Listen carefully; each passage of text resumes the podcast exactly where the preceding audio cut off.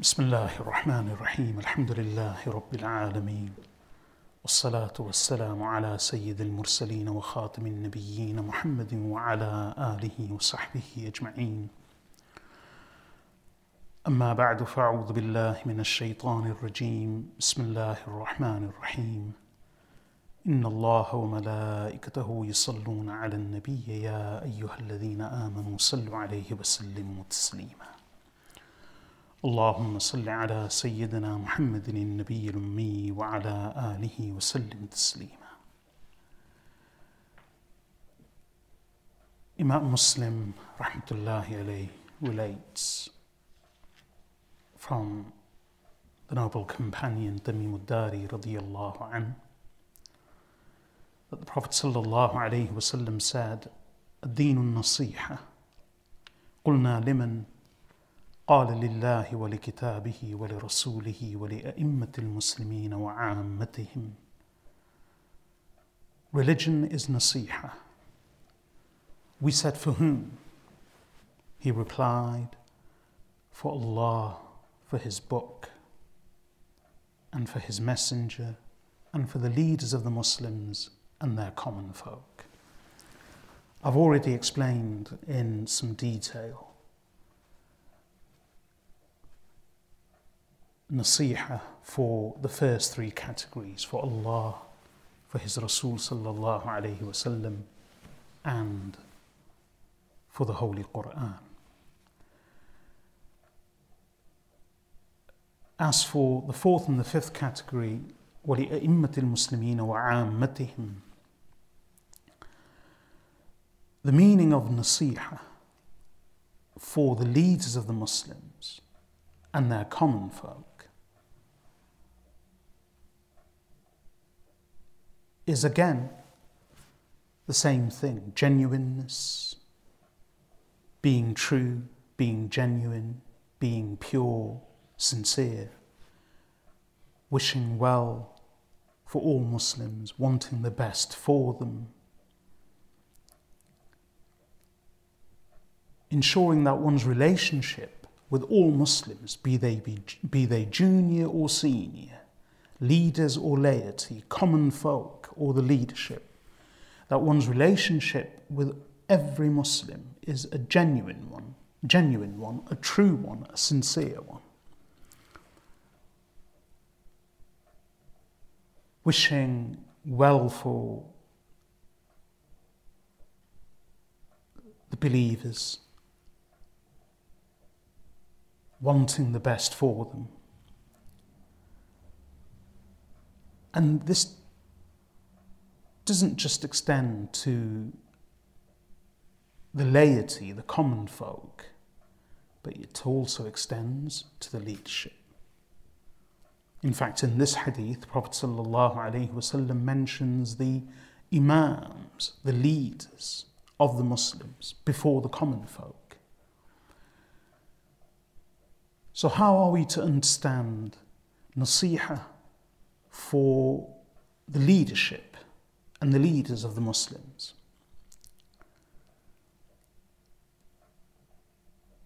Obviously, we have to understand this hadith in the context of the time of the Sahaba radiallahu anhum, when the Prophet sallallahu alaihi wasallam was addressing them. And this is very true for that period. Prophet sallallahu alaihi wasallam had instructed them that when he appointed anyone over them or after him, when the Khulafa, Abu Bakr as-Siddiq, Umar ibn al-Khattab, Uthman ibn Affan, Ali ibn Abi Talib, radiyallahu anhum ajma'een, that when they assumed leadership of the Muslims, and the Sahaba radiyallahu anhum pledged their allegiance to them, they had to honor that bay'ah, that pledge, that oath of fealty and loyalty. And anyone that these khulafa appointed over them in different parts of the Islamic realm. It was the duty of the believers to listen to, to obey, to follow, not to rebel against these appointed leaders. And without doubt, there's great wisdom in that. Because failure to listen, to obey, being insincere towards their leadership, for the Sahaba radiallahu anhum and the Tabi'un and the Tabu'ut Tabi'een, those who followed them, for them to be, for them to lack genuineness and sincerity and purity in their relationship, and for them to lack nusah and nasiha towards their leaders would have meant anarchy. And there were some instances of that, without doubt. One very good example of this is the khutbah of Jarir ibn Abdullah al-Bajali radiyallahu anhu. Jarir ibn Abdullah al-Bajali radiyallahu anhu was in Kufa and Al-Mughira ibn Shu'bah who was the governor of Kufa on behalf of Muawiyah ibn Abi Sufyan radiyallahu anhu ajma'een he passed away. Unfortunately, Kufa had a history and a reputation of unruliness, of rebellion, and of being a very difficult population to control. And there were many instances, and rather tragic instances as well, in the history of Kufa. Ali ibn Abi Talib radiallahu was assassinated in the city of Kufa, right between his house and the masjid, the Jami' of Kufa. Ali radiallahu anhu was assassinated there.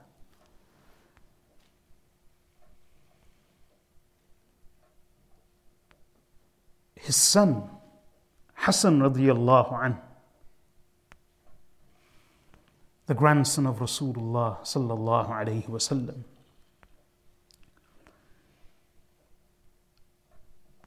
after the killing of his father, after the martyrdom of his father, radiallahu anhu, Hassan radiallahu appealed to the people of Kufa to remain calm, to remain composed, not to cause any trouble, not to make unreasonable demands,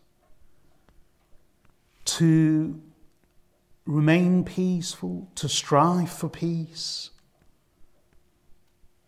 but there were many in Kufa who began clamoring for war. Immediately thereafter, Hassan radiallahu an, being the son of Ali radiallahu an, was attempting to pursue the path of peace. He was trying to pacify and calm the situation, to diffuse the situation. And yet, some people refused to listen to him to the extent that unfortunately he became the victim of their attacks. Not only verbal, but according to some reports, they even attacked his house. That was Kufa.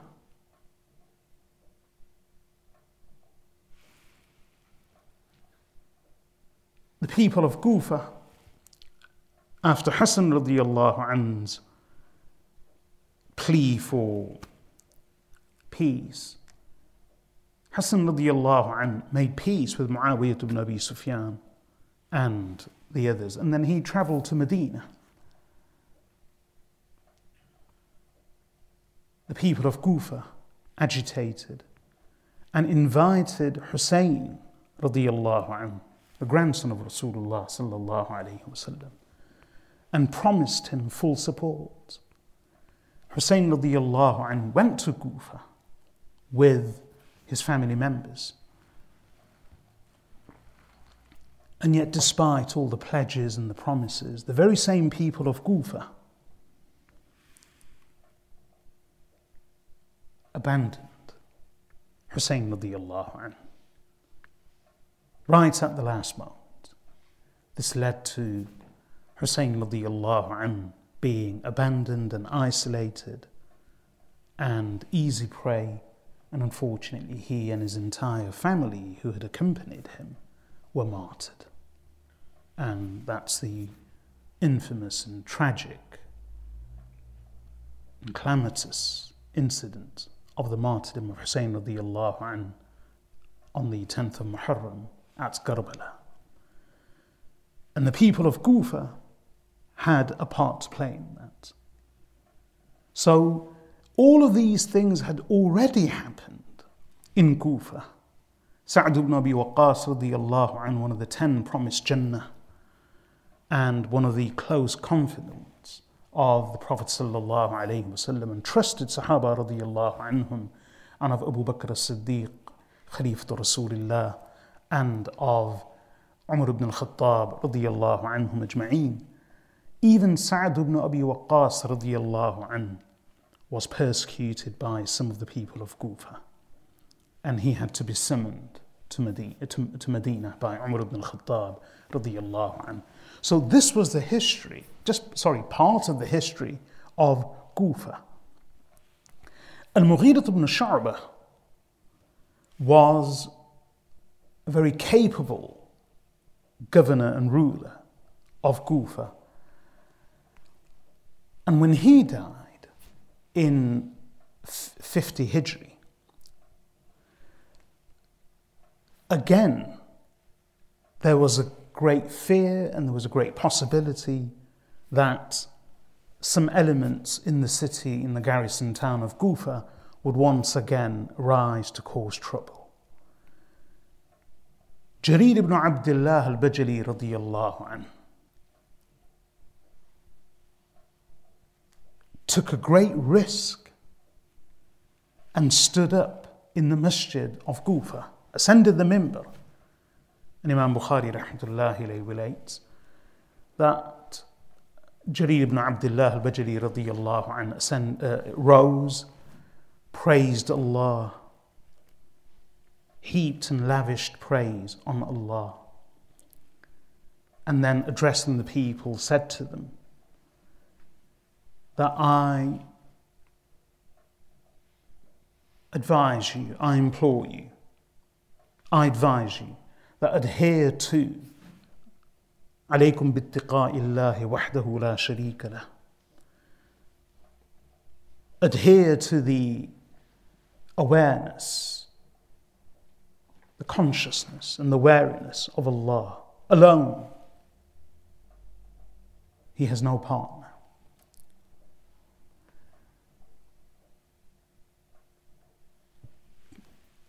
adhere to waqar and sakina, composure and tranquility, peace and serenity.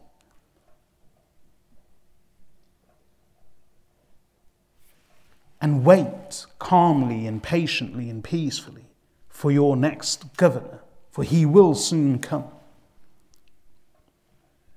And as for this governor who has just passed, استعفوا لأميركم فإنه كان يحب العفو that seek forgiveness for this deceased governor of yours, for he himself would love forgiveness.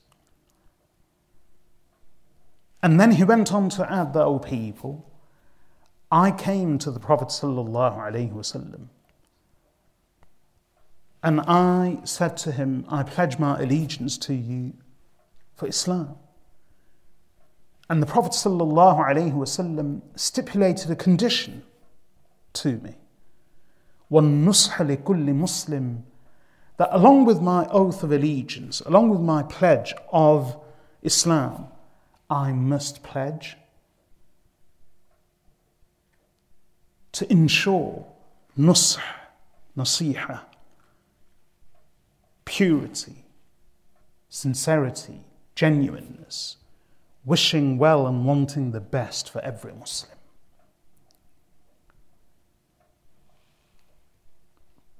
So I pledged my allegiance to Rasulullah sallallahu alayhi wasallam on this, وَالنُّصْحِ لِكُلِّ Muslim, that I will abide by nush and nasiha for every Muslim.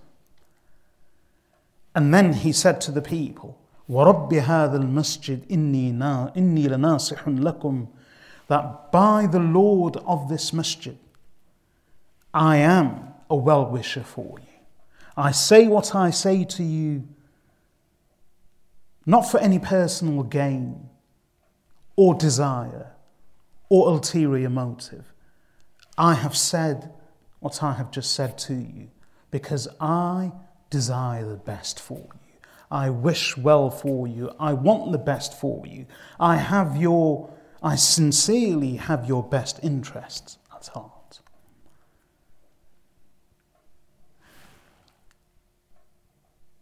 In this one instance, Jarir ibn Abdullah al-Bajali radiyallahu anhu showed his commitment to nasiha for both leaders and laity, for the led and the leaders, for the umara and for the population, for the leadership and the common folk in the single instance.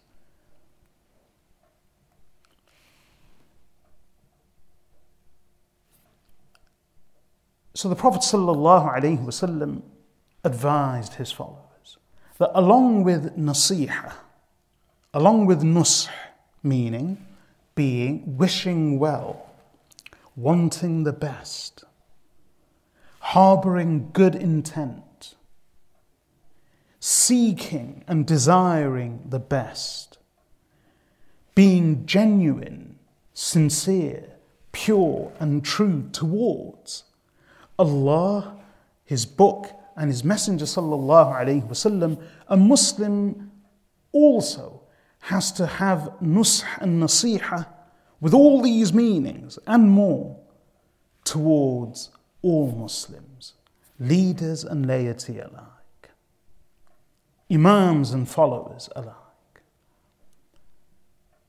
And that's why in another hadith, Rasulullah sallallahu alayhi wasallam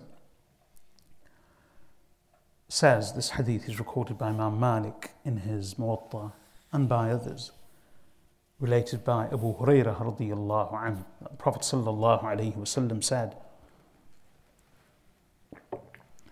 إن الله يرضى لكم ثلاثا ويسخط لكم ثلاثا يرضى لكم أن تعبدوه ولا تشركوا به شيئا وأن تعتصموا بحبل الله جميعا ولا تفرقوا وأن تناصحوا من والله الله أمركم ويسخط لكم قيل وقال وإضاعة المال وكثرة السؤال Abu Hurairah radiallahu anhu relates that the Prophet sallallahu alayhi wasallam said, Allah is pleased with three things for you, and He is displeased with three things for you. He is pleased for you that you worship only Him and that you do not associate partners with Him. Number two, Allah is pleased for you that you hold on fast collectively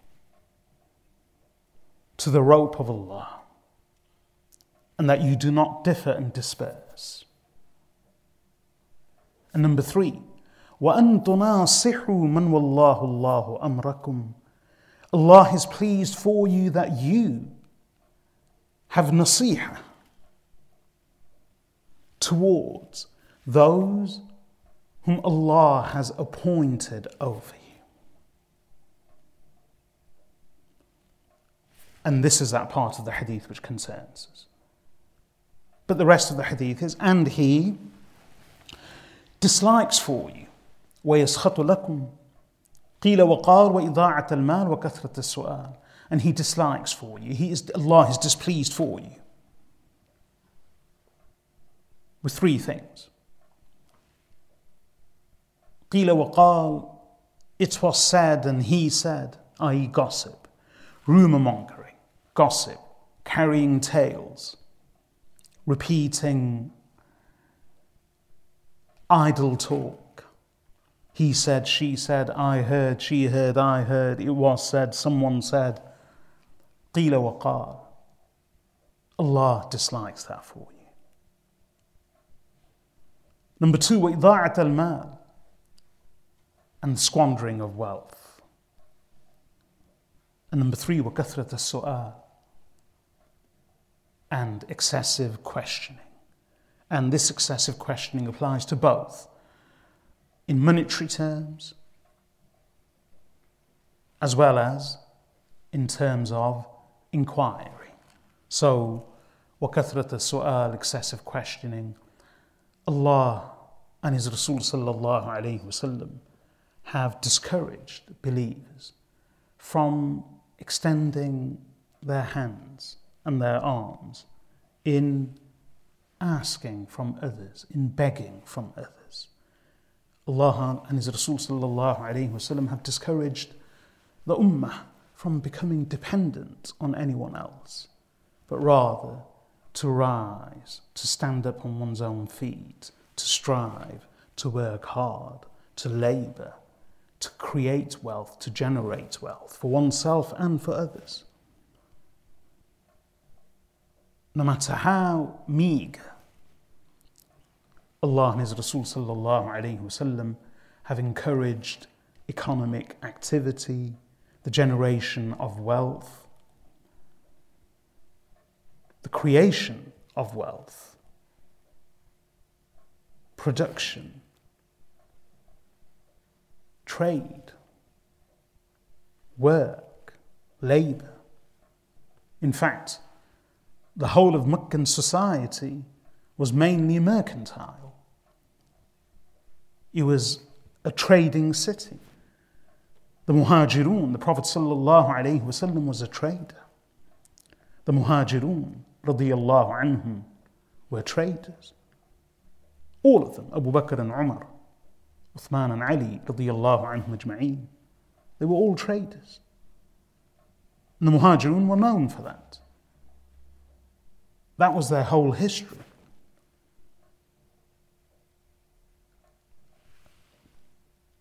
So the, the Prophet ﷺ encouraged the believers to create wealth, to generate wealth, to stand on one's own feet, to work hard and to earn for oneself and for others. And none of this contradicts the discouragement of wealth in the Quran and in the Hadith. One has to understand it in context. And it's very simple. The philosophy of wealth in Islam consists of just three parts. It's a rough division, but is just my way of explaining it.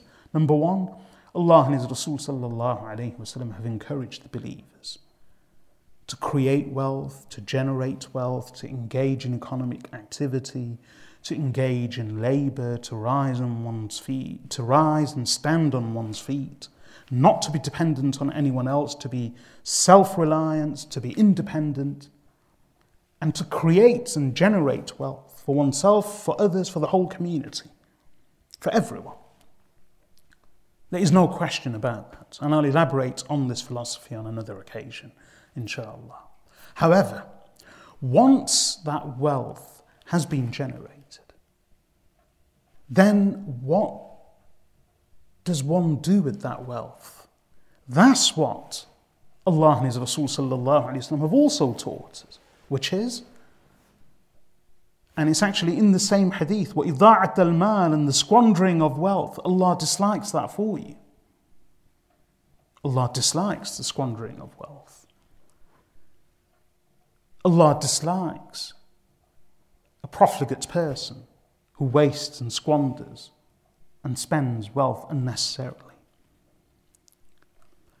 So, the philosophy of Islam, after the encouragement of the generation of wealth and after the encouragement of economic activity, is not to hoard wealth, but rather to distribute it, to share it with others. And not to cling on to it, for that achieves nothing. Hoarding wealth, clinging on to wealth, deprives oneself and others from that wealth.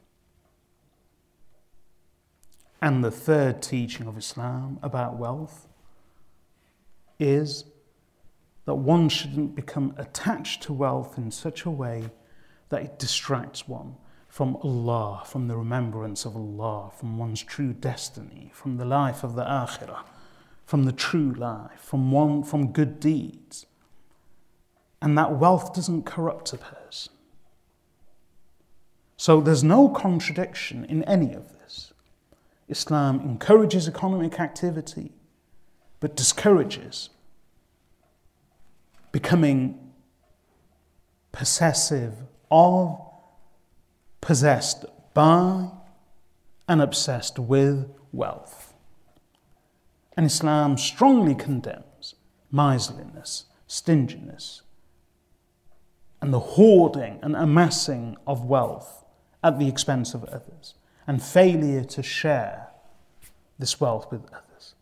It's a very comprehensive, very cohesive, very coherent, wholesome approach to the understanding of wealth. So, وكثرة السؤال, excessive questioning, can refer to begging and asking others for wealth, and it can also refer to inquiry, meaning one shouldn't persistently probe and inquire and ask questions in all fields.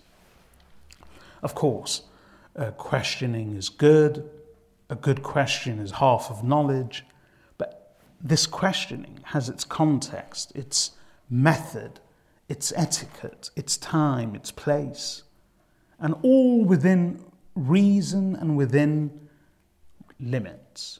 The Sahaba radiallahu anhum would rarely ask questions of the Prophet ﷺ. Yes, of course, there are questions mentioned in the ahadith, but these are very few in contrast to the number of companions, the opportunities they had, the time they had, as Abdullah ibn Abbas radiallahu anhuma, and actually many of the Sahaba radiallahu anhum relate, and this is a collective understanding from many ahadith, that the Sahaba radiallahu anhum they wouldn't question the Prophet ﷺ excessively. Far from it.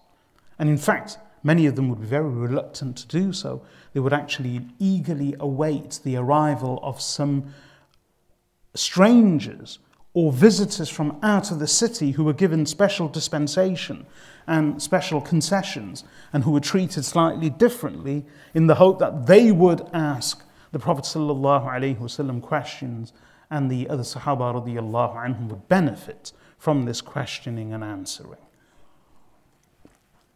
Anyway, the main part of the hadith is that concerns us that the Prophet ﷺ said, Allah likes, Allah is pleased with three things for you, and He dislikes and He is displeased with three things for you. And the third of the three things which Allah likes and which Allah is pleased with is وَأَنْتُنَا And in fact, if you look at the three, so important, number one, that Allah is pleased for you that you do not worship anyone but Allah and you do not associate partners with Him. Number two, that you hold on fast collectively to the rope of Allah well, and that you do not differ and disperse.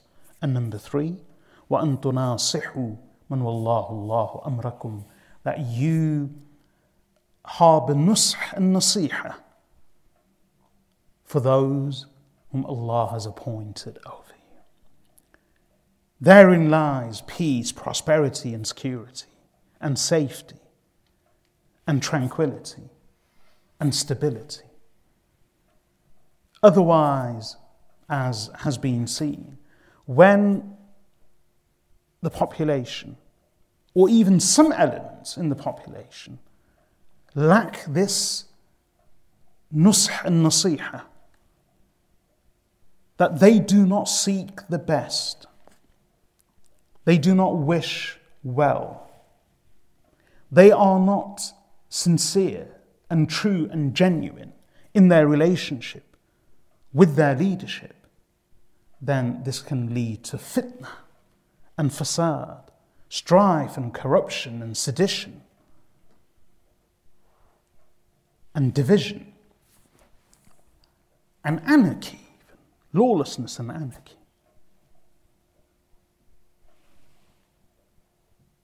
And there are many examples throughout Muslim history of this. And this is exactly what the Prophet ﷺ warned the Ummah against. So nasiha applies not just to Allah and His Rasul ﷺ and the Book of Allah, but also to the leadership. And the meaning of leadership it applies to all Muslims, leaders and laity alike. And leaders will include not just leaders in governments, leaders in governance, but also leaders in all other fields too, in knowledge. Anyone who is senior, senior in authority, senior in knowledge, senior in position, senior in age, recognizing their position, wishing well for them, wanting the best for them, wanting for them what we want and desire for ourselves is part of this nasiha. And in fact, we shouldn't think that why should we wish well or desire the best for those who have assumed positions over us, like even in the community.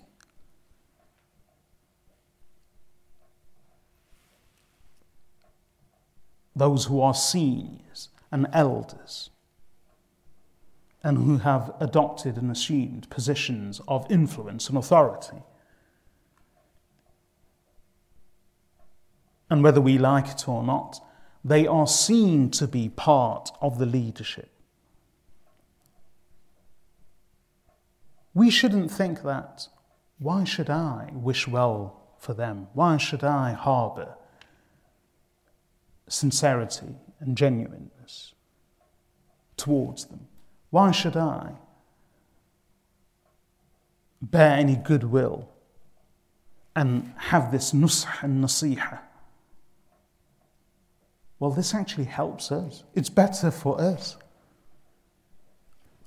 Imam ibn Majah rahmatullahi alayhi relates a hadith in his Sunan, and so do others from Zayd ibn Thabit radiyallahu anhu, that the Prophet sallallahu alayhi wasallam said, ثَلَاثٌ لا يغل عليهن قلب امرئ مسلم إخلاص العمل لله والنصح لأئمة المسلمين ولزوم جماعتهم that there are three things upon which a heart, the heart of a Muslim, does not hold rancor, hatred, malice, or treachery. This means that anyone who adopts these three traits through the blessing of these three traits, Allah subhanahu wa ta'ala will cleanse his heart. Allah will ensure that his heart will not be affected by ghil, meaning malice and hatred. And you see, the wording of the hadith, it can be pronounced la yaghillu or la yughillu. I won't go into the details, but it incorporates, the word incorporates all of the meanings I've just mentioned malice, hatred, rancor, deception, treachery, all of these. Through the barakah of these three deeds, Allah will ensure that his heart is not affected by rancor, malice, hatred, and treachery. And what are those three things? Prophet ﷺ said, three things. لا يغل عليهن قلب امرئ مسلم upon which the heart of a, of a Muslim, of a believer, will not harbour rancor, hatred, and treachery. So, what are those three things? Ikhlasul amali lillah. Making one's deeds sincere for the sake of Allah. One. Number two, والنصح لأئمة المسلمين النصح the same nasiha that we are talking about. For whom? For the leaders of the Muslims. And number three, ولزوم جماعتهم and clinging on to their group, meaning the group of the Muslims. So remaining part of the group. And in fact, if you look at the other hadith which I mentioned earlier, those three things are more or less same. The hadith of Imam Malik in his Muwatta from Abu Hurairah radiyallahu an, Inna Allah yarda lakum thalatha. Allah is pleased with three things for you. And what are those three things? That you worship no one but Allah, you do not associate partners with Him. And in this hadith, ikhlasul amali lillah, making one's deeds sincere for the sake of Allah. And what was the second thing mentioned in that hadith? وأن تعتصموا بحبل الله جميعا ولا تفرقوا and that you cling on to the rope of Allah collectively and that you do not differ and disperse. And the third thing mentioned in this hadith is وَلُزُومُ جَمَاعَتِهِمْ and adhering to their group. And the third thing mentioned in that hadith and the second thing mentioned here is in that hadith, وَأَن تُنَاصِحُ مَنْ وَاللَّهُ اللَّهُ أَمْرَكُمْ and that you, وَأَن تُنَاصِحُ and that you are, you harbor نُصْحًا nasiha towards those whom Allah has appointed over you. And in this hadith, Prophet sallallahu alaihi wasallam, the second thing he mentions is وَالنُّصْحُ لِأَئِمَّةِ الْمُسْلِمِينَ and nush for the leaders of the Muslims. Anyone who does these three things, Allah will actually cleanse and purify his heart of rancor, malice, hatred, and even deception and treachery.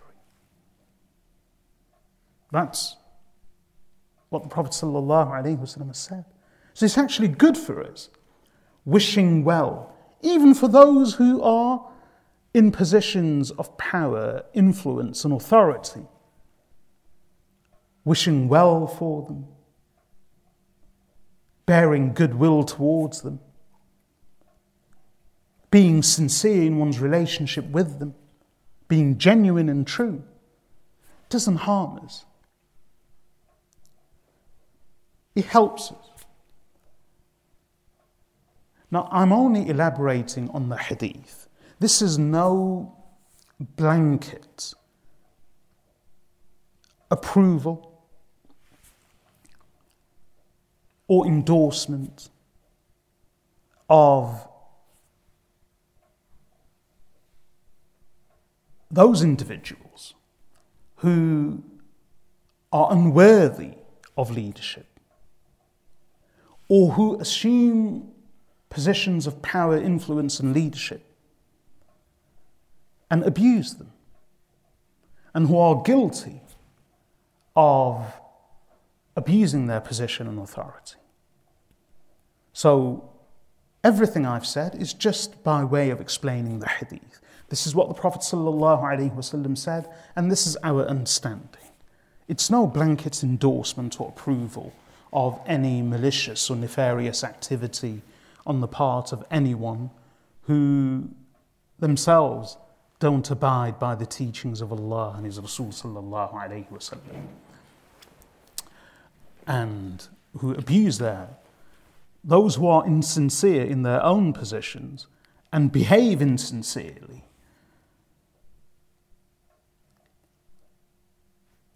will unfortunately not attract sincerity themselves. So this is just my explanation of wali a'immat al-Muslimi and the leaders of the Muslims. And as I said, this, this, the meaning of leadership or leaders of the Muslims is in every field. So those who are junior, senior to us, in positions of authority, in influence, in knowledge, in age even. The Prophet ﷺ has taught us to recognize people's positions.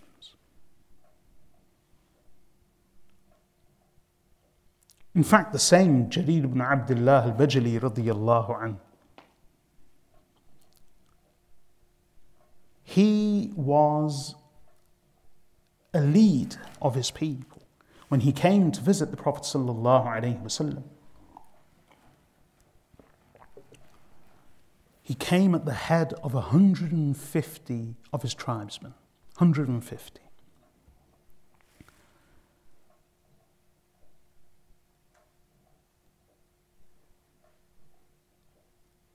And he gave bay'ah to Rasulullah sallallahu alayhi wasallam. And those who came with him gave bay'ah. And he was their leader, a leader of 150 of his tribesmen. He was a remarkable companion, very handsome. Jarir ibn Abdullah al-Bajali radiyallahu an was very handsome. Umar ibn al-Khattab radiyallahu an used to say of him, Yusuf hadhihi al-ummah, that Jarir ibn Abdullah al-Bajali is the Yusuf of this ummah. And he was a man of great charm, of wisdom, of beautiful character and humility. So much so that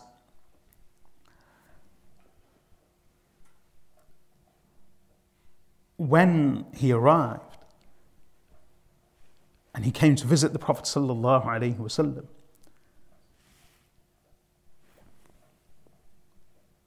He arrived at the rear of the gathering and there was no space.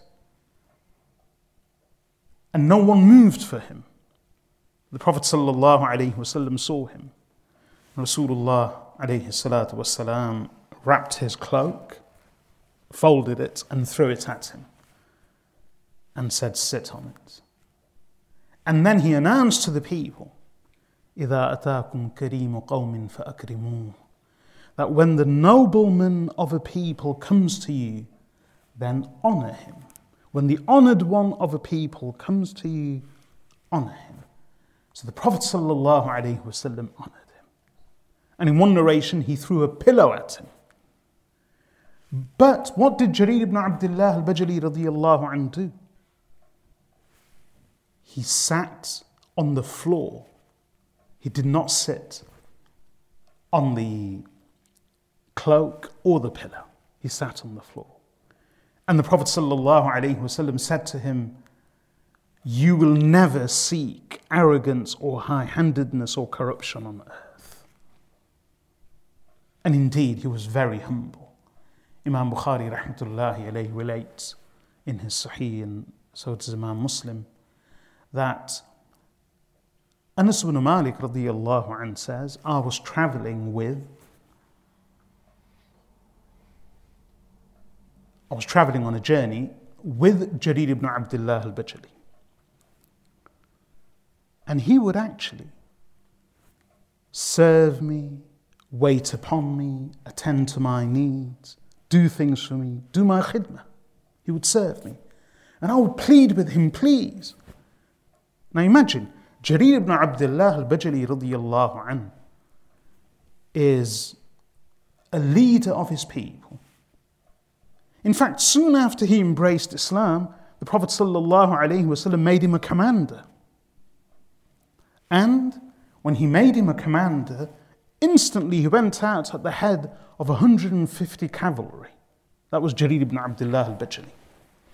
He was a warrior even in the famous Battle of Al Qadisiyah, in which, under the leadership of Sa'd ibn Abi Waqqas anhu, the Muslims scored a decisive victory against the Sassanid Persian army. Jarir ibn Abdullah al-Bajali radiallahu anhu was the commander of a whole division in that army. And he actually went on to conquer two famous cities. One of them was Hamadan in modern day Iran. That city was actually conquered by Jarir ibn Abdullah al-Bajali radiallahu anhu, and he was even appointed governor there. So here was Jarir ibn Abdullah al-Bajali radiallahu anhu, a leader, a warrior, a commander, senior in age, senior in position and he is serving Anas ibn Malik radiallahu an on a journey And Anas ibn Malik radiallahu anh, by, all, by most estimates, he was only 18 years old approximately when the Prophet ﷺ passed away. At the most, he may have been 20, because when the Prophet ﷺ arrived in Al-Madinah al-Munawwarah, according to some narration, he was 8 years old. Some suggestions are he may have been 10. Either way, uh, when the Prophet ﷺ left this world, Anas ibn Malik radiallahu anh would have been approximately 18 years of age. So where is Anas ibn Malik radiallahu anh? Where is Jarir ibn Abdullah al-Bajali radiallahu anh? And Jarir radiallahu anh was serving him, attending to his needs, waiting on him. So Anas ibn Malik radiallahu used to plead with him, please don't do this. Why are you doing this? And Jarir radiallahu anhu's reply, I saw the Ansar serving the Prophet sallallahu. So I took an oath that I would never accompany any of the Ansar except that I would serve them. Allahu Akbar. This is another example of his not just humility, but وَالنُّصْحِ لِكُلِّ Muslim, his desire to wish well, to want the best, to harbour sincerity and genuineness towards every Muslim. So the Prophet ﷺ taught the Sahaba radiallahu anhum to recognize the worth and the position of everyone. And this is something we should do.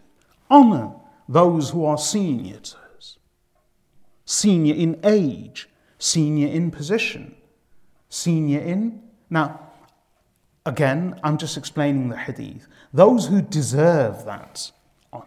It, it, this is no blanket endorsement of anyone, but rather, for instance, those who are senior to us in age, in knowledge, to respect them, to recognize their worth, to bear goodwill towards them. This is the teaching of Rasulullah sallallahu alaihi wasallam. So much so that Imam Ahmad ibn Hanbal rahmatullahi relates a hadith in his Musnad from Abdullah ibn Amr ibn al-As radiyallahu anhuma that the Prophet sallallahu alaihi wasallam said, "Laysa minna man lam yarham saghirana wa ya'rif haqq kabirina." He is not one of us who does not show mercy to the young amongst us and who does not recognize the right of the senior amongst us. and Imam Tirmidhi rahmatullahi relates a similar hadith from Anas bin Malik radiyallahu anhu. And on that occasion, Anas radiyallahu anhu says, once an elderly man came to visit the Prophet sallallahu alaihi wasallam. When he arrived, the people were a bit slow in creating space for him. Not that they didn't make space for him, but they were a bit slow in doing so. So instantly the Prophet ﷺ said, He is not one of us who does not show mercy to our young and who does not revere. The wording in that hadith of Anas bin Malik radiallahu anhu in Tirmidhi is وَيُوَقِّرْ كَبِيرَنَا and who does not revere our seniors. Respect for our elders, is part of the teaching of Rasulullah sallallahu alaihi wasallam.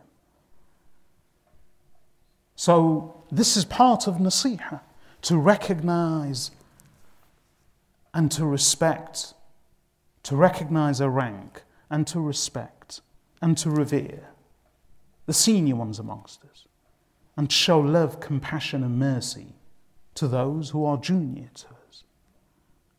This is the teaching of Rasulullah sallallahu alaihi wasallam.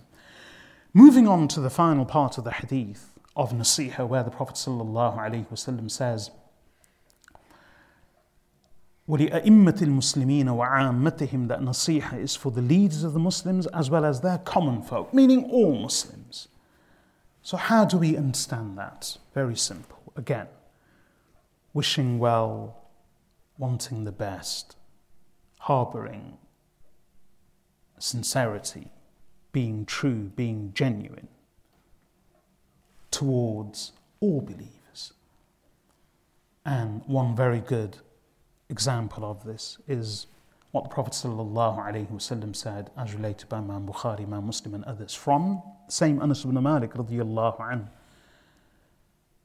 لا يؤمن أحدكم حتى يحب لأخيه ما يحب لنفسه.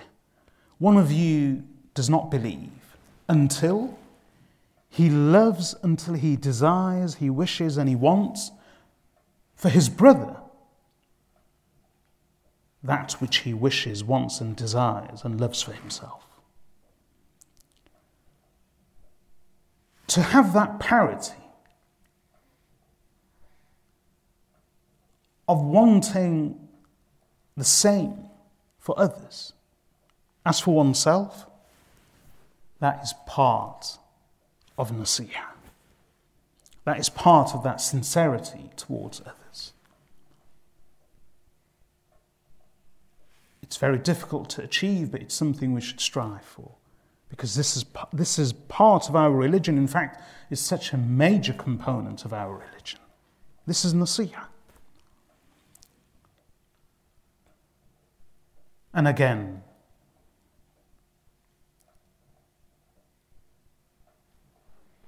who better to display that nasiha, that wanting the best for others, than Jarir ibn Abdullah al-Bajali radiyallahu anhu.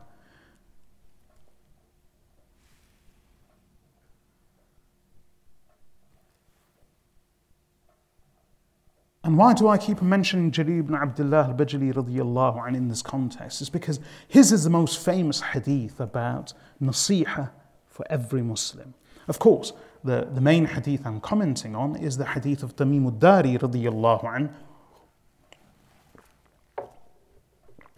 But about the pledge of nasiha, Imam Bukhari, Imam Muslim and others relate from Jarir ibn Abdullah al-Bajali radiyallahu anhu, who said, بايعت رسول الله صلى الله عليه وسلم على شهادة أن لا إله إلا الله وأن محمد رسول الله وإقام الصلاة وإيتاء الزكاة والسمع والطاعة والنصح لكل مسلم.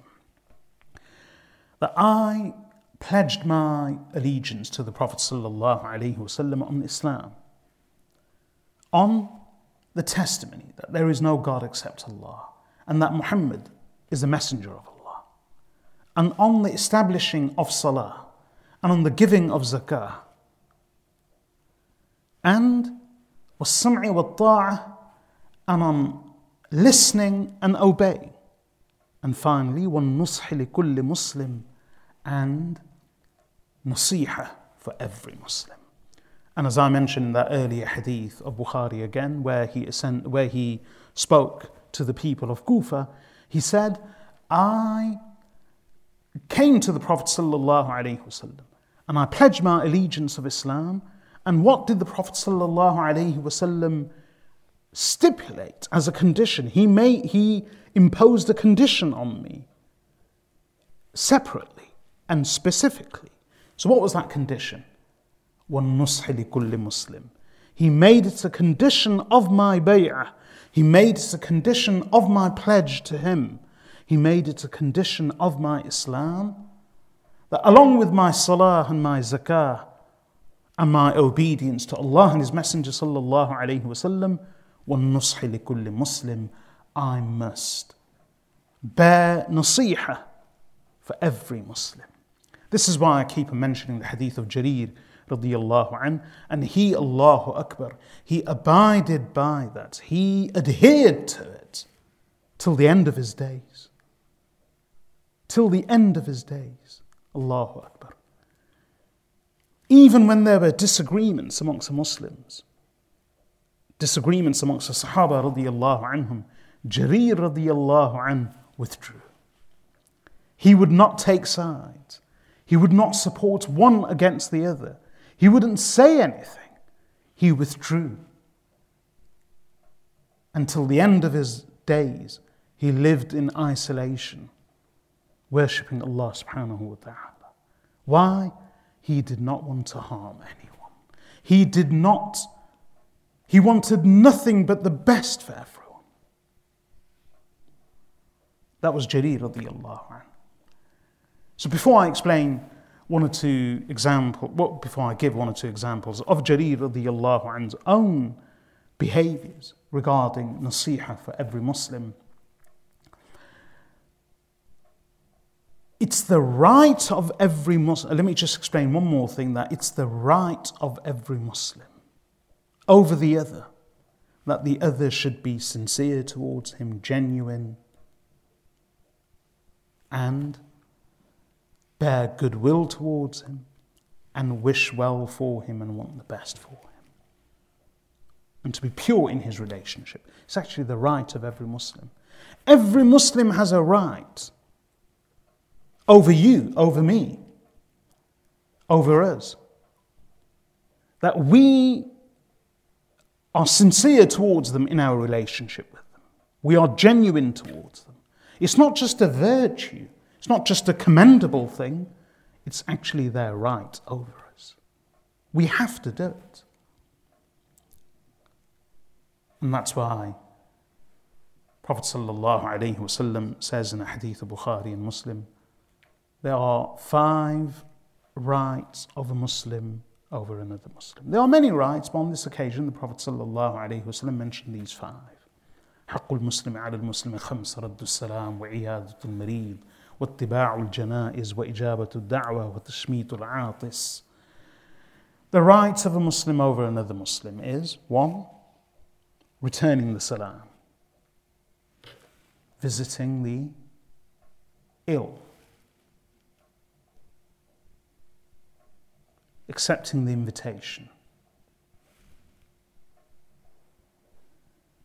وتشميت العاطس and replying with a prayer of mercy towards one, Atis, who sneezes and then praises Allah.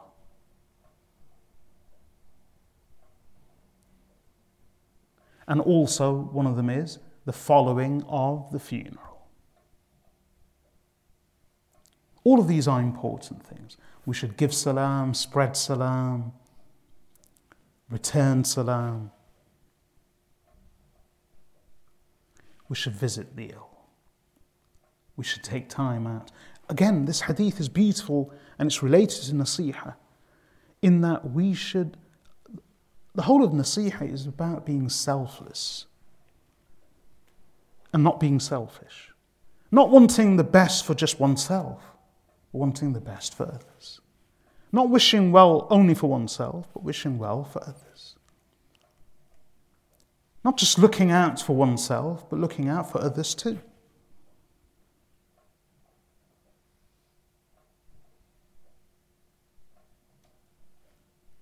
SubhanAllah, even today, someone sent me a quote. You may have seen it. That a teacher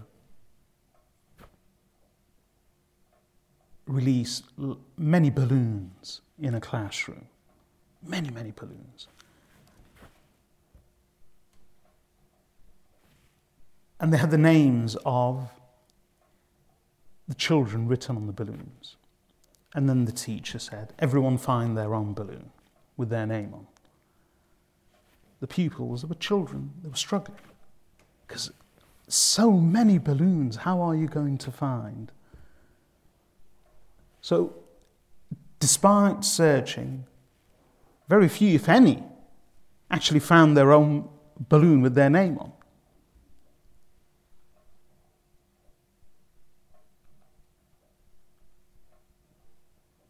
But then the teacher said, another experiment. Whenever any of you finds a balloon with a name, then instead of looking for your own balloon, any balloon that you find with a name on, you give that balloon to the person whose name is on that balloon.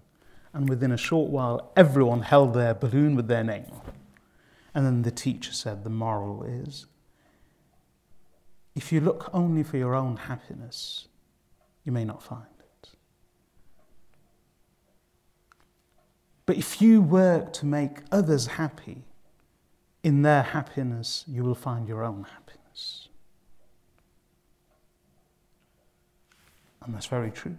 We wish only the best for ourselves in this very selfish, narrow minded way.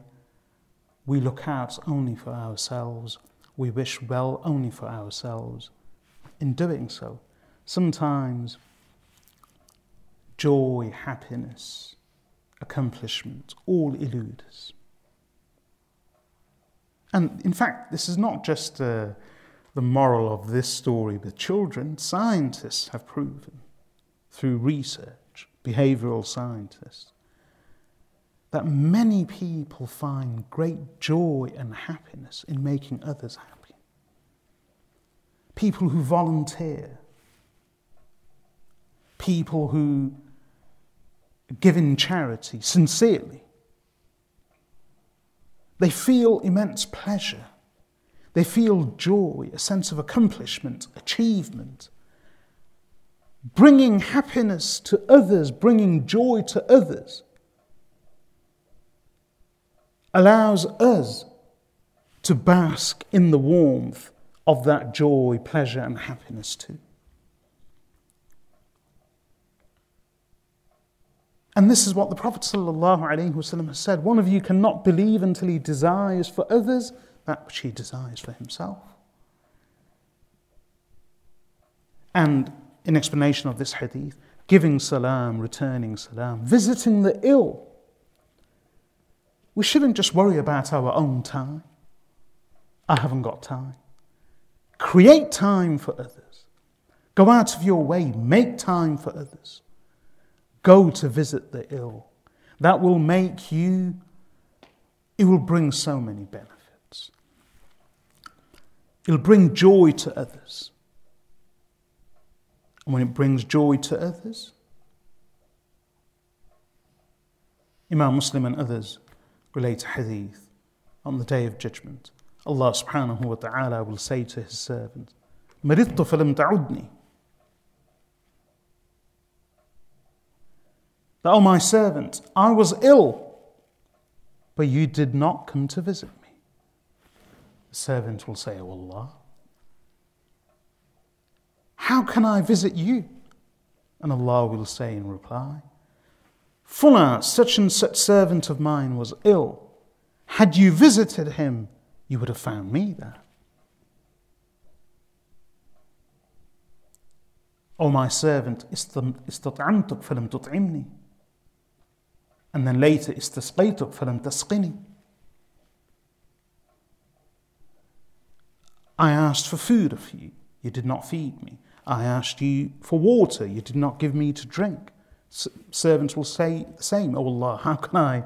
You are the Lord of the worlds. How can you be ill? You are the Lord of the worlds. How can uh, I give food to you? How can I give water to you? You are the Lord of the worlds. Allah's reply will be, You would have such and such servant of mine was hungry, he asked you for food. Had you fed him, you would have found its reward with me. Fulan was thirsty. Had you given him water to drink, you would have found its reward with me. So, visiting the ill in shores, you bring joy to them, bring happiness to them. You bring joy and happiness to them. That will create joy and happiness in you. One benefit, you will be rewarded. Furthermore, seeing others in a less privileged position, seeing others who are ill, invalid, disabled, incapable of doing things, will remind you of how lucky and how fortunate you are. And that will make you grateful It'll make you feel positive. It'll make you feel humble. Positivity without arrogance. Positivity with humility. All of that has so many benefits, and that's just through iyadatul marid, visiting the ill, what wattiba'ul janaiz, and following the funerals. Take time out. Go. Join a funeral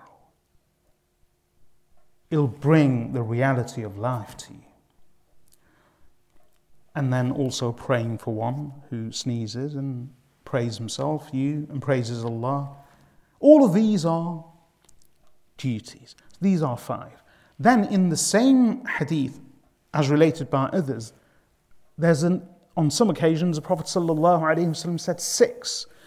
So these same five, and what's the sixth one?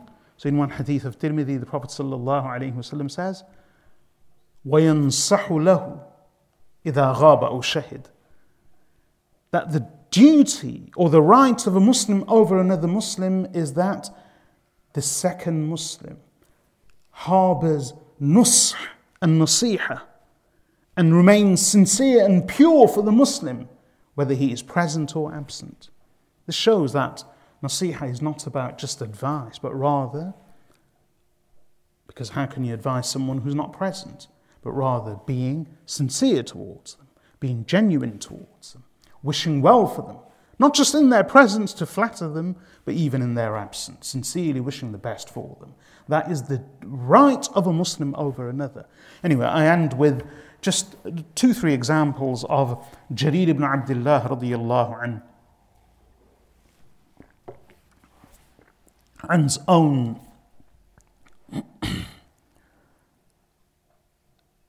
application of this teaching of Rasulullah sallallahu alaihi wasallam. He, how he would remain a well-wisher for everyone, wishing and desiring the best.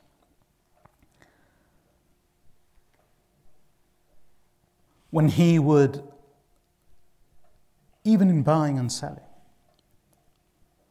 Imam Abu Dawud rahmatullahi relates that whenever Jarir ibn Abdullah al-Bajali radiyallahu anhu would buy or sell anything, then he would say to the seller oh, or buyer that what we take from you is more beloved to us than what we give. It's obvious if you if you want to sell something, then you're willing to give this away and you want something better that you feel is better in return. Otherwise, you would never be giving this away. So, out of the two, which is more desirable? What you are receiving. Whether it's goods in barter or a price in payment. So whether selling or buying, Jarir radiallahu would say to everyone, what we take from you is more beloved to me. What I take from you is more beloved to me than what I'm giving you. So you fix the price. Because this is my interest, you fix the price. Allahu Akbar. And it's also mentioned in another narration that when Jarir would ever sell anything, he'd actually place the products before him and then he'd go through all the faults and the defects, saying, pointing them out. There's this wrong with it, there's that wrong with it, there's this deficiency. So people tell him that, why do you do this? If you carry on like this, no one will buy anything off you. So Jarir radiallahu anhu's reply would be, I pledge to Rasulullah sallallahu alayhi wasallam one li kulli Muslim that I will be, I will harbour nush and nasiha for every Muslim. And there's that famous story about Jarir radiallahu related by Imam Tabarani rahimahullah in his Mu'jam, that Jarir radiallahu wanted to buy a horse. So he saw the horse and then he sent his attendant that go and purchase the horse, his agent. He went. He began haggling. And he haggled 300 dirhams.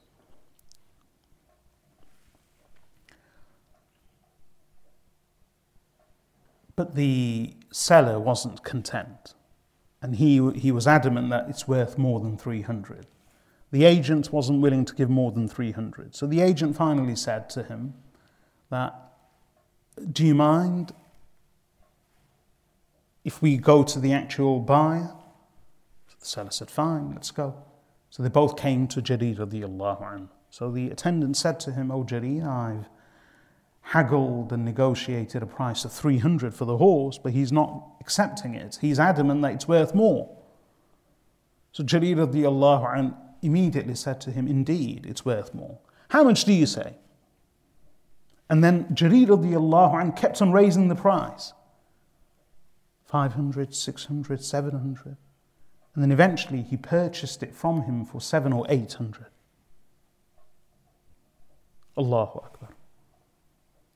That's more than twice of what his agent had haggled and was willing to offer. And then he actually turned to the agent and to his attendant and said, Why did you do this? I sent you to purchase the horse for me. And you continued to negotiate and haggle with him until he came to me and he ended up telling me that, look, he's only offering me 300. Do you see this horse worth being worth only 300?